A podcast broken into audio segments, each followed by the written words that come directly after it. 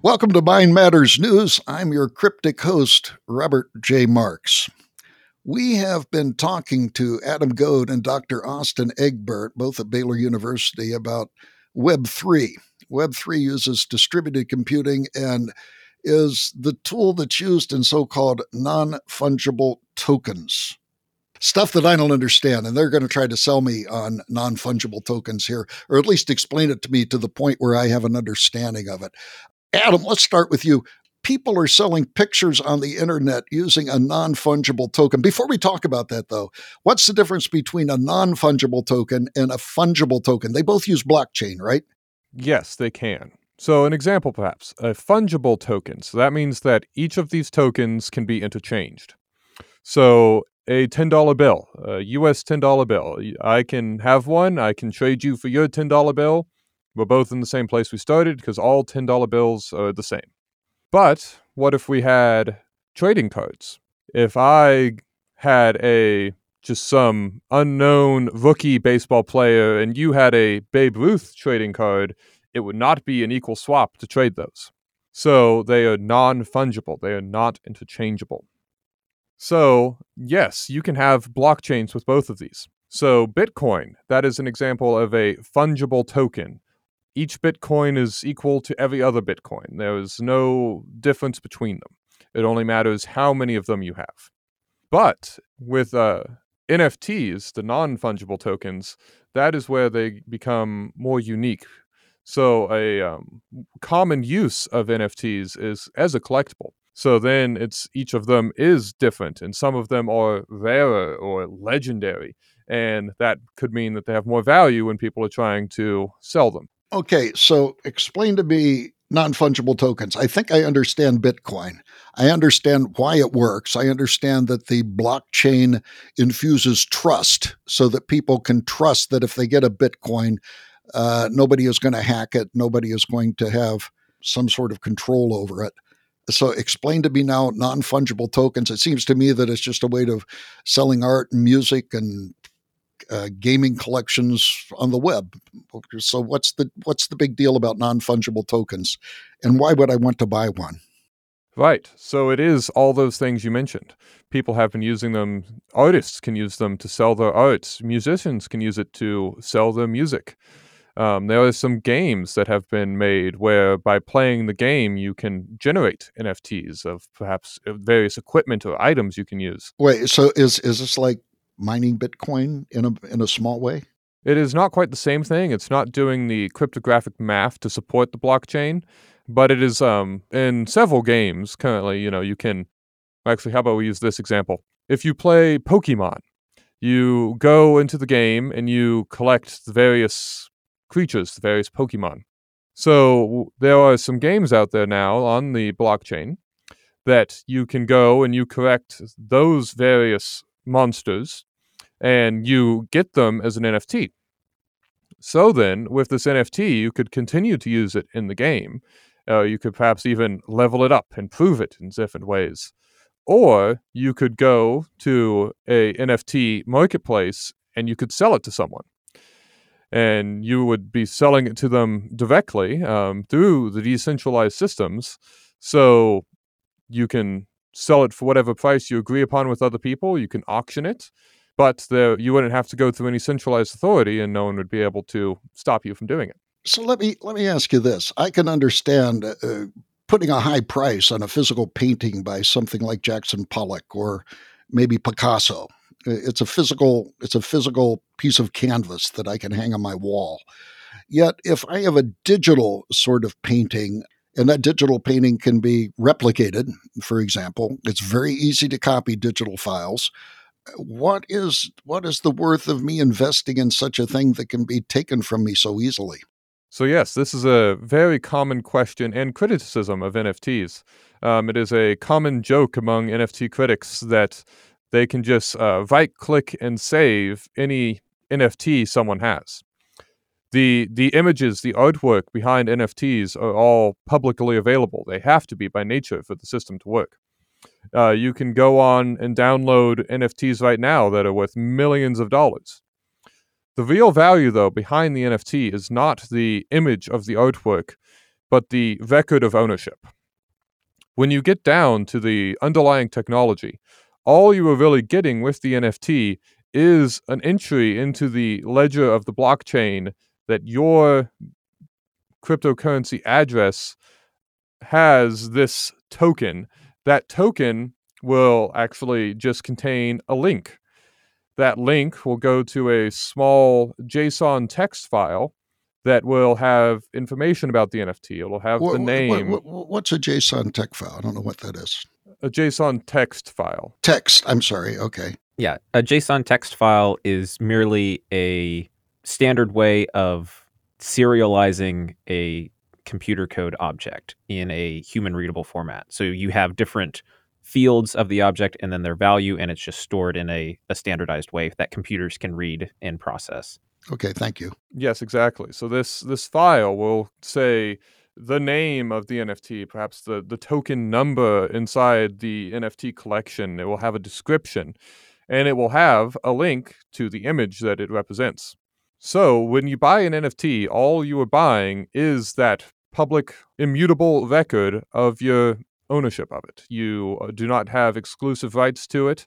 Um, there's actually a lot of um, legal debates going around right now about what rights can be conferred with an NFT. Does buying an NFT entitle you to copyright usage? You, are you the owner of it? Does it grant you a license? Yeah, that's a question that I would have. It seems like, well, I had a friend tell me that copyrights and patents are, when you get one, it's just a license to sue somebody. Okay, that's that's really that all they are. So I guess that's my question: What do non fungible tokens in the form of art? How do they protect you any more than a copyright does? I would say it protects you even less than a copyright. does it? Okay, okay. So, like you said, uh, with a copyright or a patent, you are you can take someone to court and stop them, uh, attempt to stop them at least, from using your artwork or whatever it is you have created. With an NFT, there you have no such protections.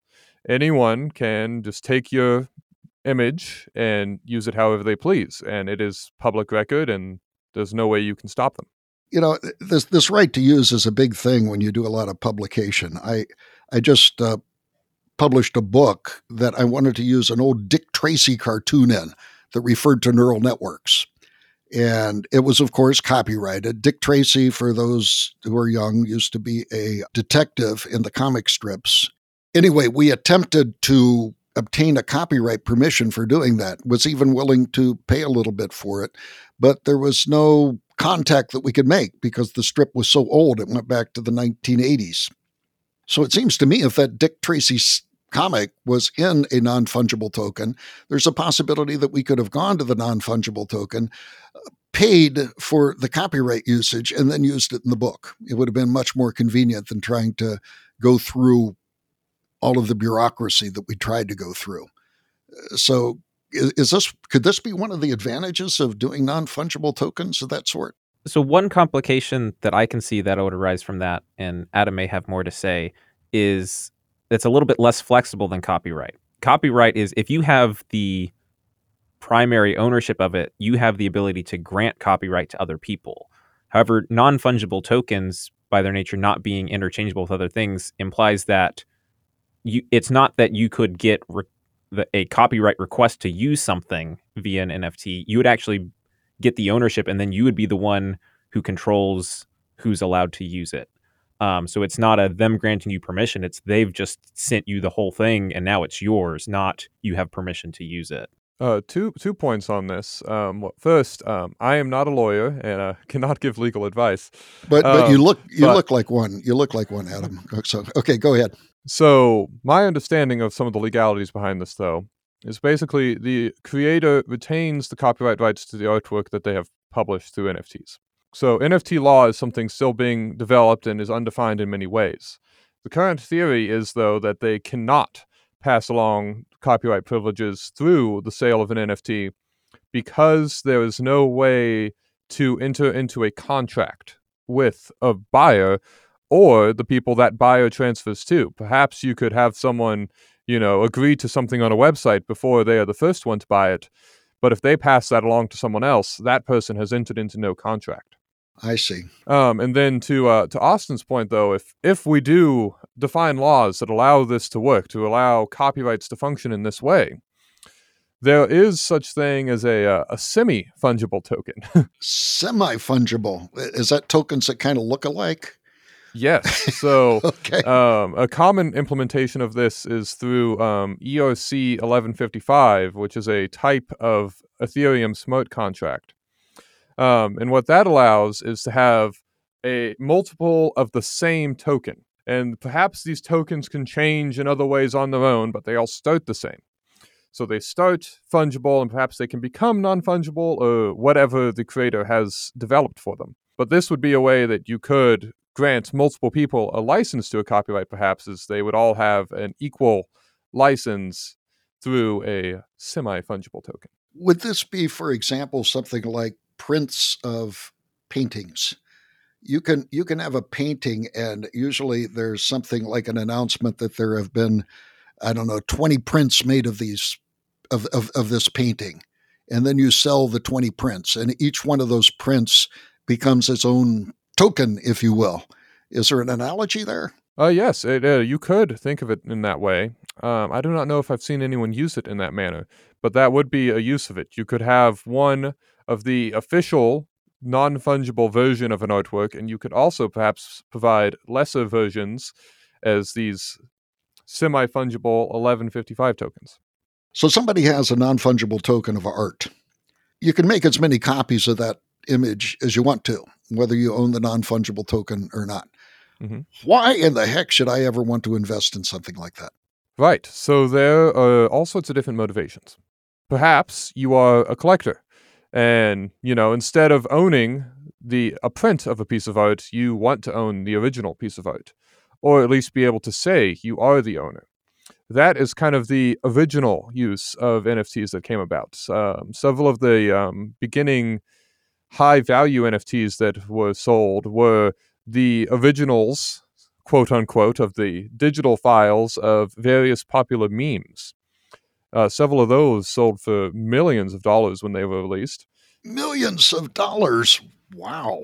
These are images that are all over the internet, but now someone can say that they own the original, that they own that meme. I've seen a lot of memes. I don't think I've see, ever seen a million dollar meme though. that's uh, that that's really uh, that's really astonishing. So let me see if I get this right. So you might have a beautiful piece of digital art, and you can sell pieces of it, maybe ten percent. You know, 10, 10 units of ten percent. And then um, I want to come along and I want to own 20%. I have to go to the people that have uh, two 10% and see if I can get them to sell that to me. Is that uh, is that a decent description, or am I off? So, one property of NFTs is that they are non-divisible. Uh, that they, oh, they are okay. So you you cannot have half of an NFT. You can only have an, a whole NFT. But I think that perhaps something similar to what you're talking about there is the use of NFTs as collectibles. So the NBA, the the basketball association, they have actually gotten involved in this, and they sell NFTs of video clips of famous basketball moments. Wow. You can go onto uh, their websites, and you can.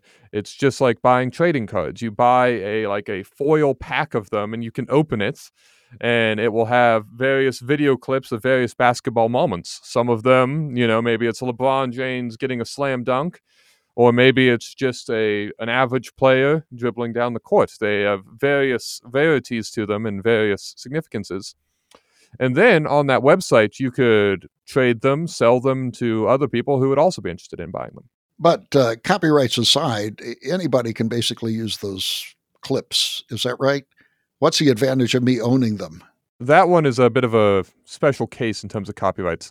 Um, they do not quite follow the same uh, decentralization as everyone else. They have set up their own system there that kind of mimics the Web3 idea, but they are still selling them as NFTs, but you cannot really use them outside of that, their website so that they are able to maintain that control over them, and you do not actually have ownership of the video clip. Um, but you may look at it and you may tell people that it's you know yours on that website. But yeah, you do not get the rights to those um, highly valuable NBA videos. Okay, understood. One of the interesting applications of non fungible tokens that you told me about was investment in business. If you have a business and you want to raise capital, uh, maybe you can do it using a non fungible token. Could you talk about that? Sure. So, yes, there are several companies all over the world who are trying this um, and have been very successful getting hundreds of thousands, millions of dollars. So, the people who are able to successfully do this. Um, now, I will say that the um, just like with the copyright laws with NFTs, the financial laws with NFTs are also still being defined. Um, so I know that um, the Biden administration is currently looking into a lot of NFT regulations and how that they will handle these moving forward, and uh, looking forward to a report on that sometime in November of this year. But yes, so the SEC is still trying to figure out how they're going to weigh in on this issue, and um, you know, I cannot give financial advice the same way I cannot give legal advice. But yes, there are companies who have been very successful in raising money by selling NFTs. Oh my goodness. You know, it turns out that uh, if the government gets involved, lots of advantagements of distributed systems and blockchains become, I don't know, diluted in a way. It used to be that Bitcoin could be done pretty anonymously, but as you pointed out to me on the current tax forms that you fill out, one of the first questions have is have you messed around with cryptocurrencies at all? The government wants to know how much money you've made on cryptocurrencies so that the IRS can grab the taxes. So, yeah, I, I, don't look forward to the government regulation, but there does have to be some sort of oversight of this so that people know what their rights are with non fungible tokens. Right now, I think it's totally in the air. Yes, it's very much kind of the uh, the wild west out there right now with NFTs. It feels like it, especially. But yes, you're right. If the government wants to do something about it, they they can try to tax you. They can they can tell you that you can't do things, but due to the decentralized nature, they uh, they have no um, enforcement mechanism. Um, one example of this that we've seen recently um, is that Russian oligarchs are using this to get around sanctions. Oh, um, they are able to still send transactions through cryptocurrencies, and there's nothing anyone can do to stop them. Um, so they were able to send millions of dollars worth of money and funds through crypto and get around sanctions using that. Yes, I, you know the um, there was a great um, book. It was called American Kingpin, and it talked about a guy that used to sell drugs over the Tor internet and used to do the trading using Bitcoin. And for some reason in the book, they couldn't track him down through the transactions. Apparently, there's there's a record of transactions, um, but they were unable to use that to point to the person that was that was doing it. The person adopted the pseudonym the what was it the Dread Pirate Roberts after the Princess Bride, and the FBI the, the the federal people came in. I forget it. I forget it was the FBI or the DEA, but they came in and they did a sting on this guy, recognizing that if he closed his laptop or hit a certain key, everything in his file would be encrypted. He used to do his work at internet cafes and they knew where he went for the internet cafe. So they they set up a sting. And this is in the book, uh, The American Kingpin. It's a fascinating book. I recommend it. But uh, the Fed, the feds came in and they a number of agents positioned themselves at different uh, at different places in the cafe while this guy was clicking away on his on his uh, computer, his laptop computer and something happened behind him. Two of the agents, a male and a female, pretended to get into an incredible fight. And the guy who was at his keyboard turned around to see what was happening. Uh, a guy sitting in front of him across the table grabbed his laptop before before he could close it, and the guy behind him grabbed him across the chest and the arms so he couldn't move. So for some reason, that's the way they put the sting on him, as opposed to tracing it through uh, the Bitcoin transactions. Yet I know later on there was a great sting of kitty porn, a kitty porn site that was run similarly through the Tor network and run out of, it turns out, um, South Korea. And they were able to put the sting on this guy and arrested over 600 people that were using this kitty porn simply by tracing the the transactions on Bitcoin. How private is your are your transactions on Bitcoin? So, on Bitcoin, there is no inherent way to trace who owns a wallet. So, when you set up your Bitcoin wallet, you get what is essentially a random sequence of uh, hexadecimal values, and you have a private key and a public key. That public key, uh, part of it goes into becoming what is known as your address. Um, anyone can send something to your address. Your address is public and will be recorded in the chain. Your private key is what sets up your ownership of it. Uh, this private and public key is then used uh, cryptographically to confirm that you own this account. Um, and to send any transaction from your account, it must be encoded using that private key. So that way, you are always able to confirm who owns an account, but that does not require someone to identify themselves to say that they own it. And you identify them through their public key, right? Yes, which is just a, a hexadecimal value. It has no connection back to a person's real identity. And I've heard of people losing their, their private keys and end up losing millions of dollars on Bitcoin because they forgot what their private key was or their personal key was, or they died or something like that. And it's, Yeah. it's totally lost forever. Without the private key, you no longer have a way of accessing the funds within your wallet. So it would be like if you kept all of your money in a uh, safe deposit box at the bank, you lost the key, and let's assume that you had no other mechanism of drilling into it or getting stuff out of it. That's just locked in the box, and no one's ever getting a hold of it, essentially. I see. Yes.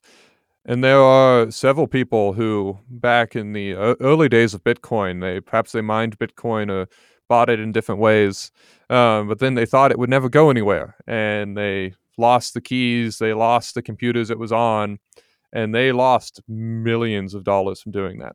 So how, how, how did the people, how would you conjecture that this guy that ran this this kitty porn site off of Tor got stung? Were they looking up patterns of transactions? They clearly identified him from that, right? Right. So all transactions are public. That is all stored in the public blockchain ledger. Um, it is an immutable record. Anyone can look at it. Uh, there are websites you can go to. Um, Etherscan is a very popular one for looking at the Ethereum blockchain.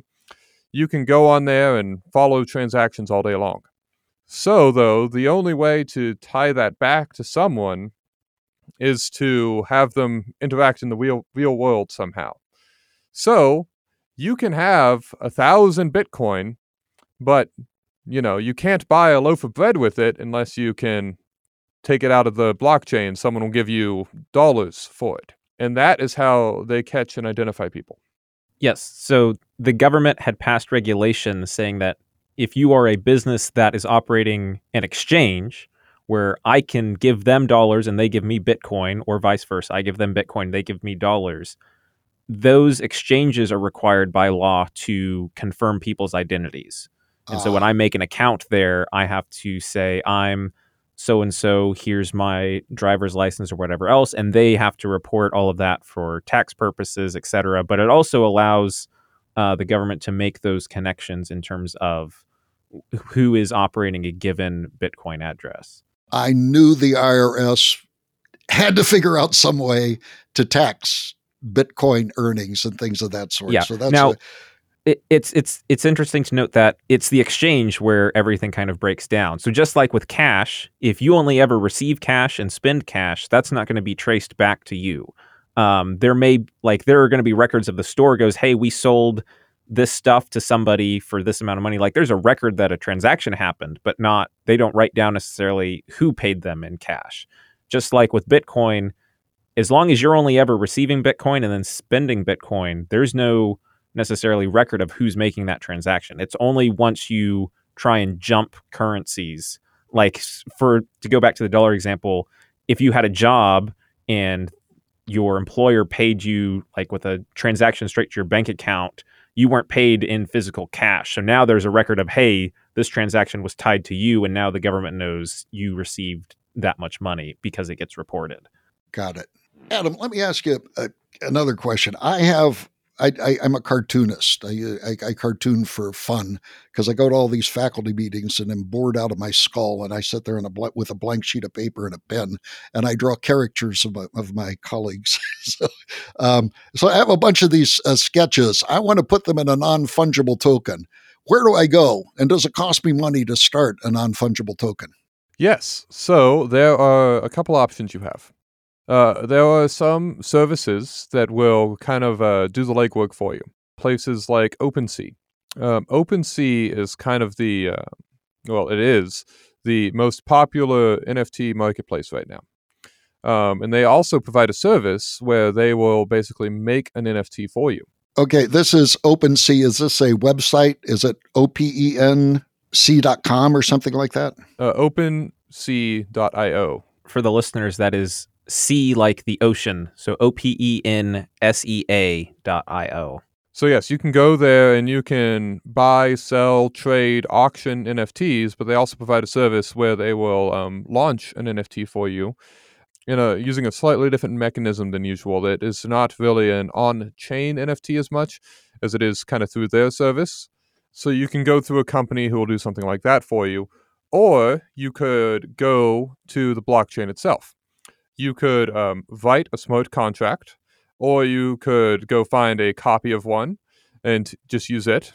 And then you would upload your images to the, the internet. Uh, the most common way of doing that is actually through a protocol called IPFS, the Interplanetary File System. Interplanetary.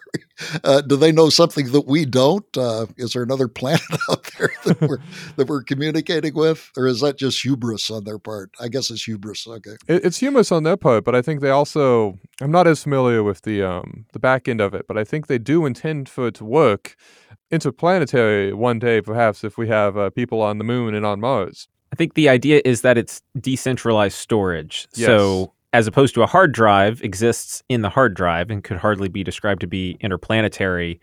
It you can think of it as the file system is you can access any of the files and the files are going to be physically distributed anywhere that has access to the network essentially. Fascinating. Okay. Right. So instead of storing a photo for say in a google photos which puts it only on google's server who could go down or delete it or whatever they wish with it it is decentralized and puts it onto the servers of anyone who is supporting the IPFS network. Um, and they get a small bit of the IPFS crypto um, in payment for doing the service, and you pay a small fee to upload to it. What what is that? Sm- how small a fee is that? Uh, I'm not familiar with that fee particularly, but I believe that is the smaller of the fees we're going to come to. Okay. Oh, there's more. Okay. So then you upload all your artwork to this so that it is now decentralized and it is out there and anyone can access it. So then you have to create these uh, JSON text files we talked about earlier that will actually describe the NFT. So it says, you know, this is, you know, the Dr. Marks NFT brand. This is drawing number five, and it points to the image of it. So then you actually also store that on IPFS and you get a link to that. So then you go to your smart contract and you tell it, all right, we're going to have 20 tokens. And each of those tokens is going to point to whatever address you have. And then you would pay, you would have to pay the, the gas fees. You have to pay the transaction fees to put this contract onto the network. Okay. Now, this contract is uh, bigger than a normal transaction, just the amount of bytes that it contains. So you have to pay much more in transaction fees because you're going to take up a larger percentage of a block. So instead of the miner being able to get fees from 20 different people paying for a transaction to go through, they're going to only be taking your contract onto the network instead. So you have to pay more fees. Now, the fees you have to pay go up and down based off market demand, um, but that could be anywhere from fifty to a thousand dollars or more that you pay just in the fees to get that contract published. But then it is done, and it is out there, and it will be out there as long as the blockchain exists, and it is ready for anyone in the world to come interact with it and buy your drawings. So how much would it cost me, Adam? Give me a ballpark. Ten bucks, a hundred bucks, a thousand bucks. Um, Probably right now with the current market, five hundred dollars or less. oh, is that right? Okay. May, maybe a fair bit less right now, but Okay, well that's great. Now I know you've gone to what is it, OpenSea uh. I know that you've invested in a few non fungibles, Adam, and one of them was a pizza place, right? I'm forgetting. No, It wasn't pizza. It wasn't Um, pizza, okay, but it was a restaurant of some sort, right? Ah, yes, I have invested in an ice cream store actually. Ice cream. Okay, I get ice cream and pizza confused all the time. So it was an ice cream store. So how is your non fungible token doing? Uh, so that one in particular, uh, with the fall of the market, they had problems as well, and so that is something that we can um, uh, get into more. Is actually that a lot of these things don't work out. Okay, we'll talk about that next time. Thank you. Thank you, Adam. Thank you, Austin. Uh, we've been talking to Adam Goad and Dr. Austin Egbert at Baylor University about non fungible tokens. And we're going to continue talking about the current status of non fungible tokens next time on Mind Matters News. So until then, be of good cheer.